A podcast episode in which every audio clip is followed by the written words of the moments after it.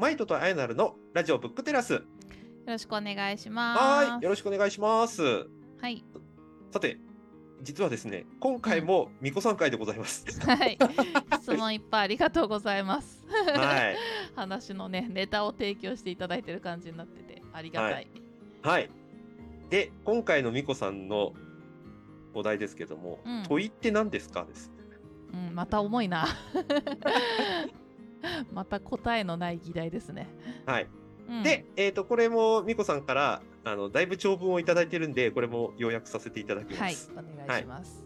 えっ、と、だいぶ前なんですけど、独学の地図うんの推し本読書会をやって、それを踏まえての感想ということなんですけれども、はい、荒木さんのはい著書ですね。はいうんえーこの心から求めることを問い続けようっていう独学の地図の荒木さんの主張にはすごく刺さったんですけど、うん、ラーニングパレットの活かし方がピンとこないままでという。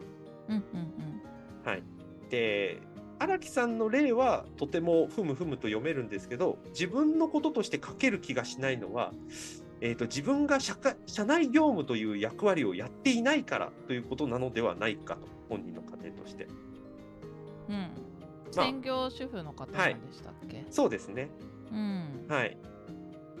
で、ただ母親として子供の成長によって必要な要素は変わるはずだから、このラーニングパレットの活かし方を子育てに当てはめることってできるんじゃないかなと思うんだけど、なんかピンとこないままでということだったそうです。うん、なるほどね。はい。で、ブックテラスを聞きながら、えーマイトさんはご自身でラーニングパレットを書いてみられていい感じだったのかなと気になっていてというふうに僕に対しての質問で実は来てたんですけれども、うん。はい。ということで、えっ、と、僕がラーニングパレットを書いてみられた感想などあれば、ぜひ教えてほしいですっていうところの質問だったんですけれども、うんえっ、と、ラーニングパレットのことよりも、ミコさんが書ける気がしないのはなぜかっていうところで、ちょっと僕はミコさんと DM でやり取りをした部分があったんで、はいそこで開示できる範囲を含めて、ちょっと問いとは何かっていうところを喋れたらなという感じです。なるほどね。この質問から問いとは何かってはいいうテーマに派生していくということですね。そうですね。はい。はい。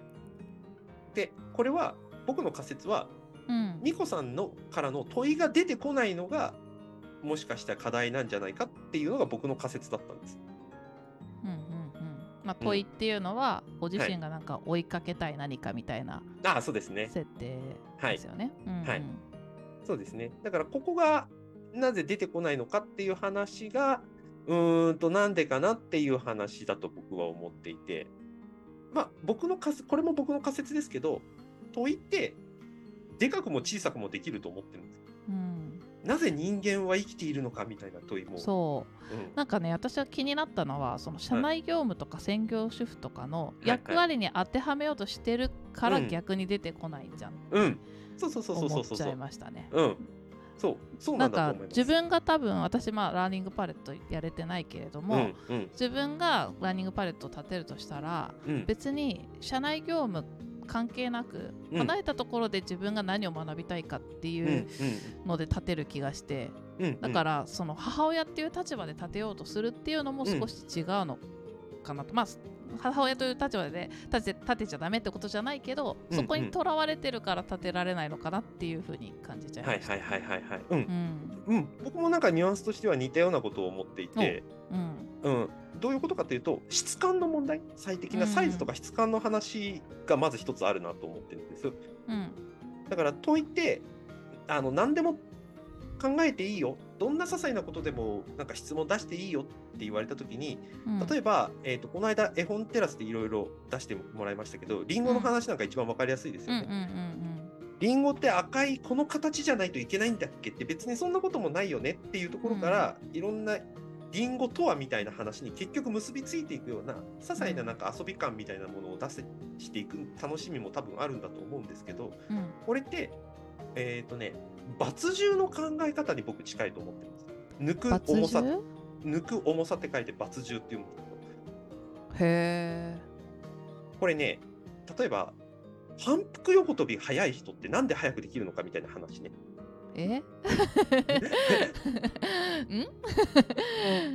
あの例えばいきなりボール目の前に放り投げられて、うん。取れるかどうかみたいな瞬発力の問題ってうん。あるの分かります？昔なんか体力テストとかでやったやつ。うん。でこれなんか結構になかなか苦手な人って結構いるらしいんです。うん。その瞬発力的な話で。うんうん。なんかボールがいきなり放り投げられた時に「あボール来た!」言ってなんかいきなりから体を動かしていくから 届かないで終わるみたいな、ね体育の授業とかでさ、はいはい。うんボール渡すって分かってるのに受け取れない女の子とかさ、うん。いたよね、そうそうそうそうそうそう。うん、だから人それぞれねそのうん身体能力的なところありますよね。うん、でこれの罰順に関してのなんかスポーツインストラクターの人が YouTube この間やってて見ててああその通りだなって思ったんだけどうんそれがこのその人が子供たちに20分ぐらいなんかその練習をすると20分後に驚くほど全然違う成果出せたんですようんその子供たちが。慣れてきてね。うんでそのコツが2つあって1つが、ボールがいきなり放り投げられた時にやっぱり力んじゃうのみんな。あ来た来たみたいになって。うんうん実際は逆で力抜くことなんだとうんうんボールが来た時に。うんうんでもう一つはいきなり前足あのそのボールが来る方向に足を向けるんじゃなくて反対側の足に力入れることなん。ギューってやってポンって、まあ、ごめんごめんなさいもう音声で聞いてると全然見えないと思うんだけど まず後ろ足の方を一回引いてそこから踏み出すと加速がついて取りやすくなるんだっていうことを紹介してたん。ね。うんうん。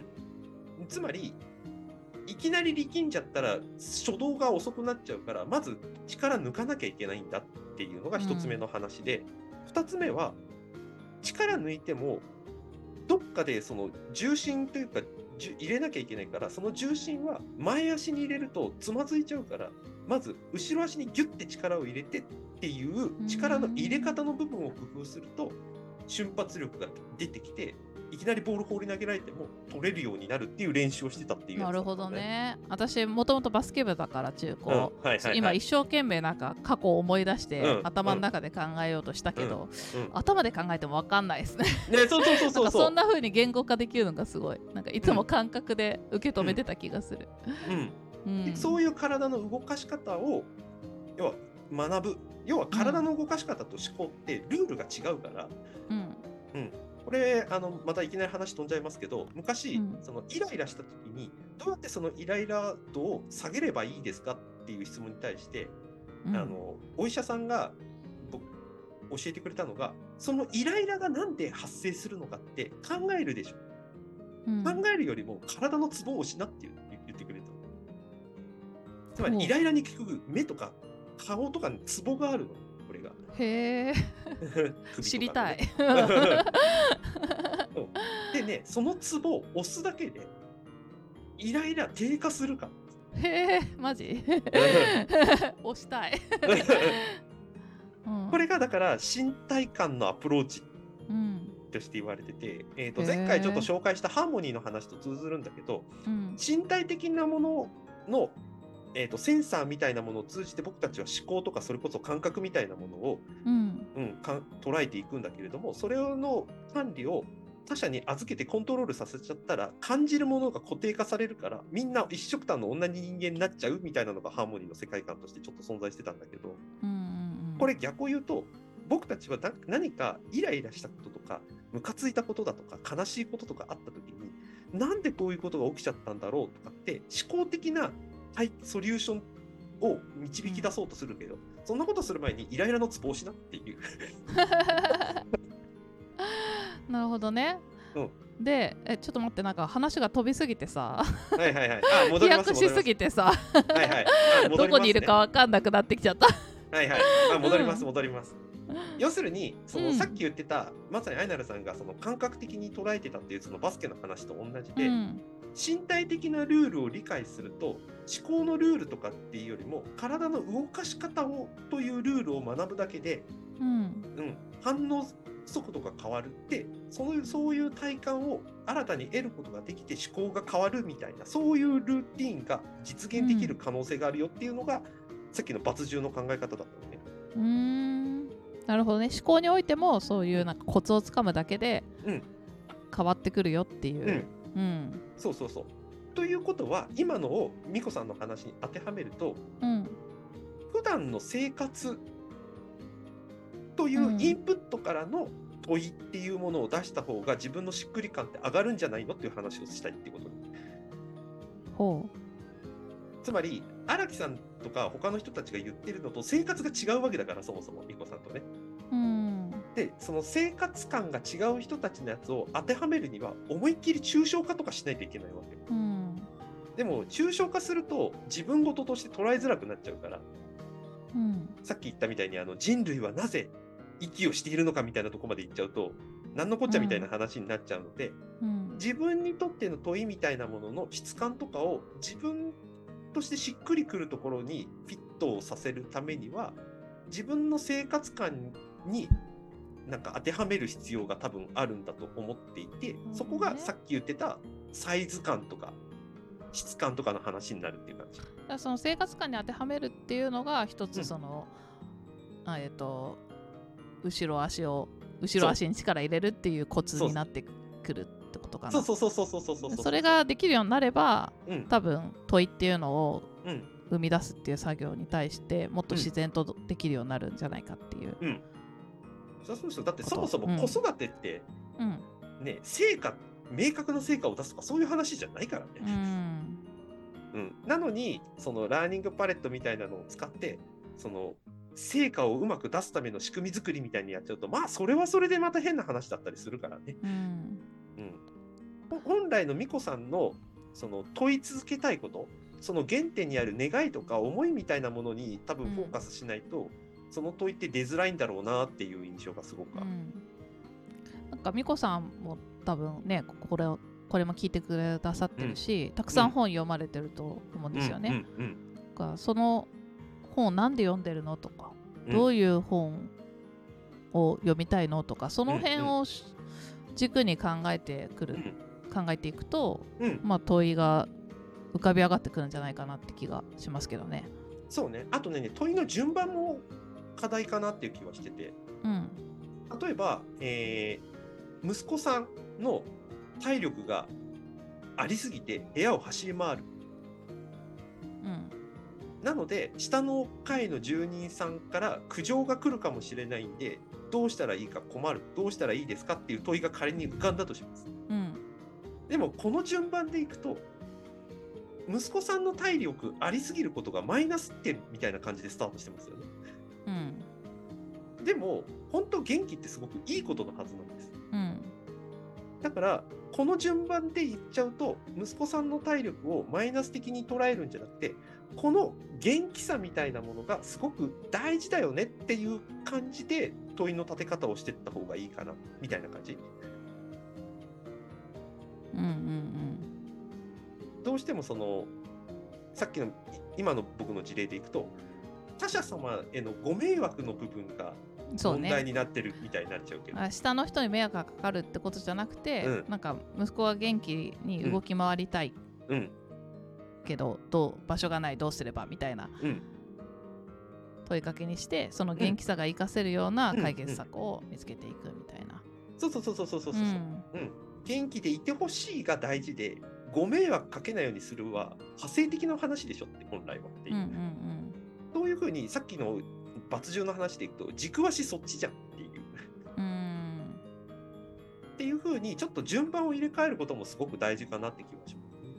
うーんそれはなんか問いを問いが出てきた時に考えていくそうそうそうそうそうそう。ううんん、うん。なんかそどうしてもその時の自分の状況とか、うんなんとかそのさっきで言うとこのストレスが溜まってるだとか疲れているだとかって基準で問い立てちゃうとうん全部自分の状態に引っ張られていくんだよね、問いってね。なんか一日置いて眺めてみるとかすると良さそう。ああそうそうそうそうそうそうそうそう。うん。眺め直した時に、うん。これってでも本来はうん。元気であることはいいことだよねとかっていうのに気そうそうそう。づけそう。んうんうん。そう。そうなっちゃうんですよ。で結局これってなんか人間の性格の話とかもそうでう。うん。例えばなんていうかな。目いっぱい準備せずにはいられませんみたいな性格でいくとうん。だけどそれって見方を変えると用意周到でみんなのそのなんか見過ごしてる点を見つけられる例えばそういう話とか、そういうスキルとかにつながったりするかもしれないしってなるけど、うん状況変わったらただの心配性とか貧乏症とかで終わっちゃうから、うんうん。うん、だからその捉え方をどうしてもそのネガティブな方向に向けちゃうんじゃなくてそもそもそれがあることに関してきっちりアプローチしていくことの大切さみたいな感じかなと。さっきのあのお子さんの話でいくとうん。元気がいいからご迷惑かけるにすると静かにさせる萎縮させる黙らせるみたいな行動になっちゃううんうんそれもまあ一時的に大事かもしれないけど、うん、そういうことじゃないかもねみたいな。そういう話になりがちだなって問いの話はよく思って。うんうんうん、これ荒木さんの別の切り口で、えー、と僕が昔習っあの講座で学んだんですけどストラクチャードシンキングっていう考え方があって、うん。えー、といろんな例えば本棚をきれいにしたいっていう問いがするにはどうしたらいいかって問いがあった時に何を一番最初に優先させるかでその後の展開って全部変わりますよねっていう切り方をしてるんですよ。例えば表紙を揃えたいなのか、うん。えー、と読みたい順に揃えるなのかうんまあ、極端なこと言うと色を揃えたいとか大きさ揃えたいとかうんまず最初の第一優先があってその第一優先で何を自分が最優先に選ぶかっていうのがポイントになってくるよねっていう。うんまあこれなんか Google の検索とかすするとすごく分かりやすいですよね。一番最初のキーワードで最初に検索されてその第一キーワードにさらに第二キーワードを足すと第一のキーワードかつ第二のキーワードという形で出てくるから、うん第2のキーワードを先頭に出すと実は検索結果が変わったりするっていう話と多分うん似たような構造だと思っててうんうんでその荒木さんの切り口でいくと最初に何の切り口からその問いに入りますかっていう話だと思うんね。うんその第一の切り口意外と狭いもんで捉えちゃうと結構大変だったりする。あと思い込みだとか。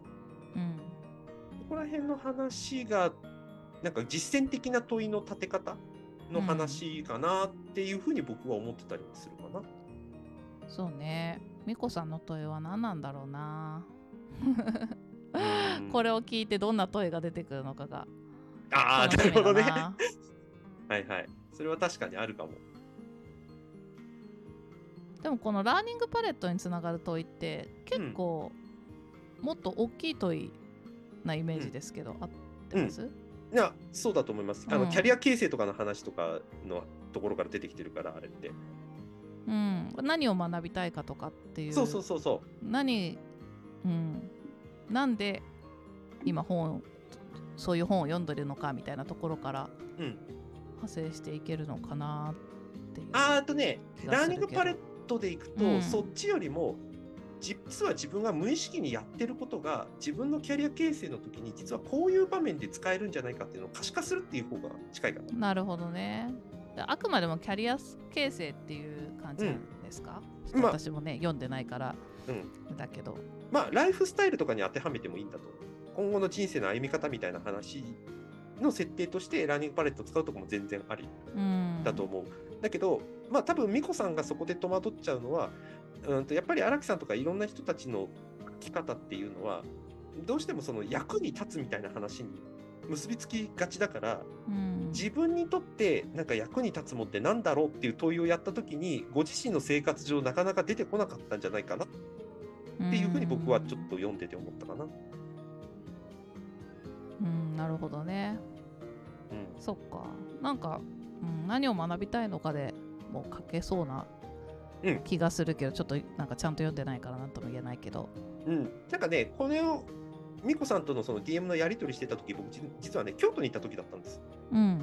あの荒木さんのリアルオフ会に行ってた時うんうんうんうんにこのやり取りしてて、うん。で、えー自分が当時いた宿から荒木さんたちの合流地点までのルートをその時ちょうど調べてた時にこの美子さんとやり取りしてたのね。うん。でなんでそのルートをいくつかで悩んでたかっていうと汗かいてダサい感じで行きたくないからっていう背景があるからうん。その最短汗かかないルートみたいなことを考えてたんですね。うん。これって多分い今言った汗かいてダサい感じで行きたくないからではなくてとにかく最短時間で行きたいなのか、うん。うん。さっきみたいな見た目のたどり着く状態の話をしてるのかはたまたかなり時間を持って間のどっか美味しいカフェでお茶を飲みたいから経由地点としてカフェをちょっと経由したいっていう意図なのか、うん最初の第一自分優先によってルートが変わるっていう感じだったんで、うんその時は。うんつまり自分は実はこの目的地に関してこういう感じで行きたいっていううん付与条件が多分あるんだと思うんです。あんまり自分で気づいてないかもしれないけど。うんなんかその付与条件に気づくのが大事なんじゃないかなっていうことを僕は美子さんに話したんですよ。うんなるほどね多分あるんですよ、きっと。うん付与条件も大事だけど、うんどこに向かっているかうんもみこさんの中ではまだなんかモヤモヤしてるんじゃないかなっていううん多分それも気もしま。すね。うん。うんうん。あるんだけどね、でもね、そっち向けちゃうと、向いてるとこどこなのかなって探すのって意外と大変で。なるほどね。うん。そっか。うん。そそうするとほら、キャそれはキャリア形成成とかライフスタイルの話とかになっちゃうから、だから書けなくなっちゃってる可能性があると思う。そうね。向いてるとこどこなのかから掘り下げるっていうふうに私はやっちゃいがちなんだけうんど、うん。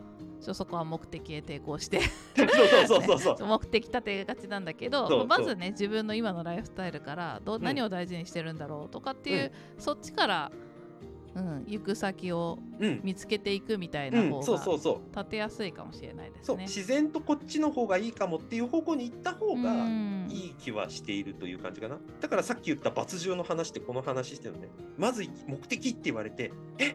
目的ってなんだっけって一回固まるんじゃなくて、まず、うん。ああ、なるほど、目的かって言って、一回肩の力を抜くっていう罰獣の意味合いと、まずはいきなり前に踏み出すよりも、後ろ足に力入れるっていう、なんかこの2つのイメージで、えー挑んでみた方がいいんじゃないかなっていう最近の僕の流行りをちょっと入れてみたって感じですね。なるほど、はい。ちょっとこれを聞いてみてのみこさんのはい。反応も楽しみですね。すいません。あの、わかんなかったらまた質問ください。無限ループみたいになっちゃってるけど。いやでもこの質問嬉しいなちょっとなんかうん他のリスナーの人も質問欲しい。答えられるかな、ねなんか、うんでも答えなきゃいけない感じもなくて。うんうん、そのネね。タとして振ってくれてるような感覚で私たちも扱っていけばすごい気楽にはい。ディスカッションを楽しめるのかなって思うのではい。お待ぜひ、ちしてまあの、ぜひ、あやなるの脳みそをフル回転させる質問を、す。ぜひぜひ。はい、お待ちしております。はい、はい。ということで、たびたび、みこさんありがとうございました。また引き続きお待ちしております。ありがとうございました。もう、みこさんとのこあの文通みたいになってるけども。ね。はい。というわけで、今回のブックテラスここまで。皆さんありがとうございました。はい、ありがとうございました。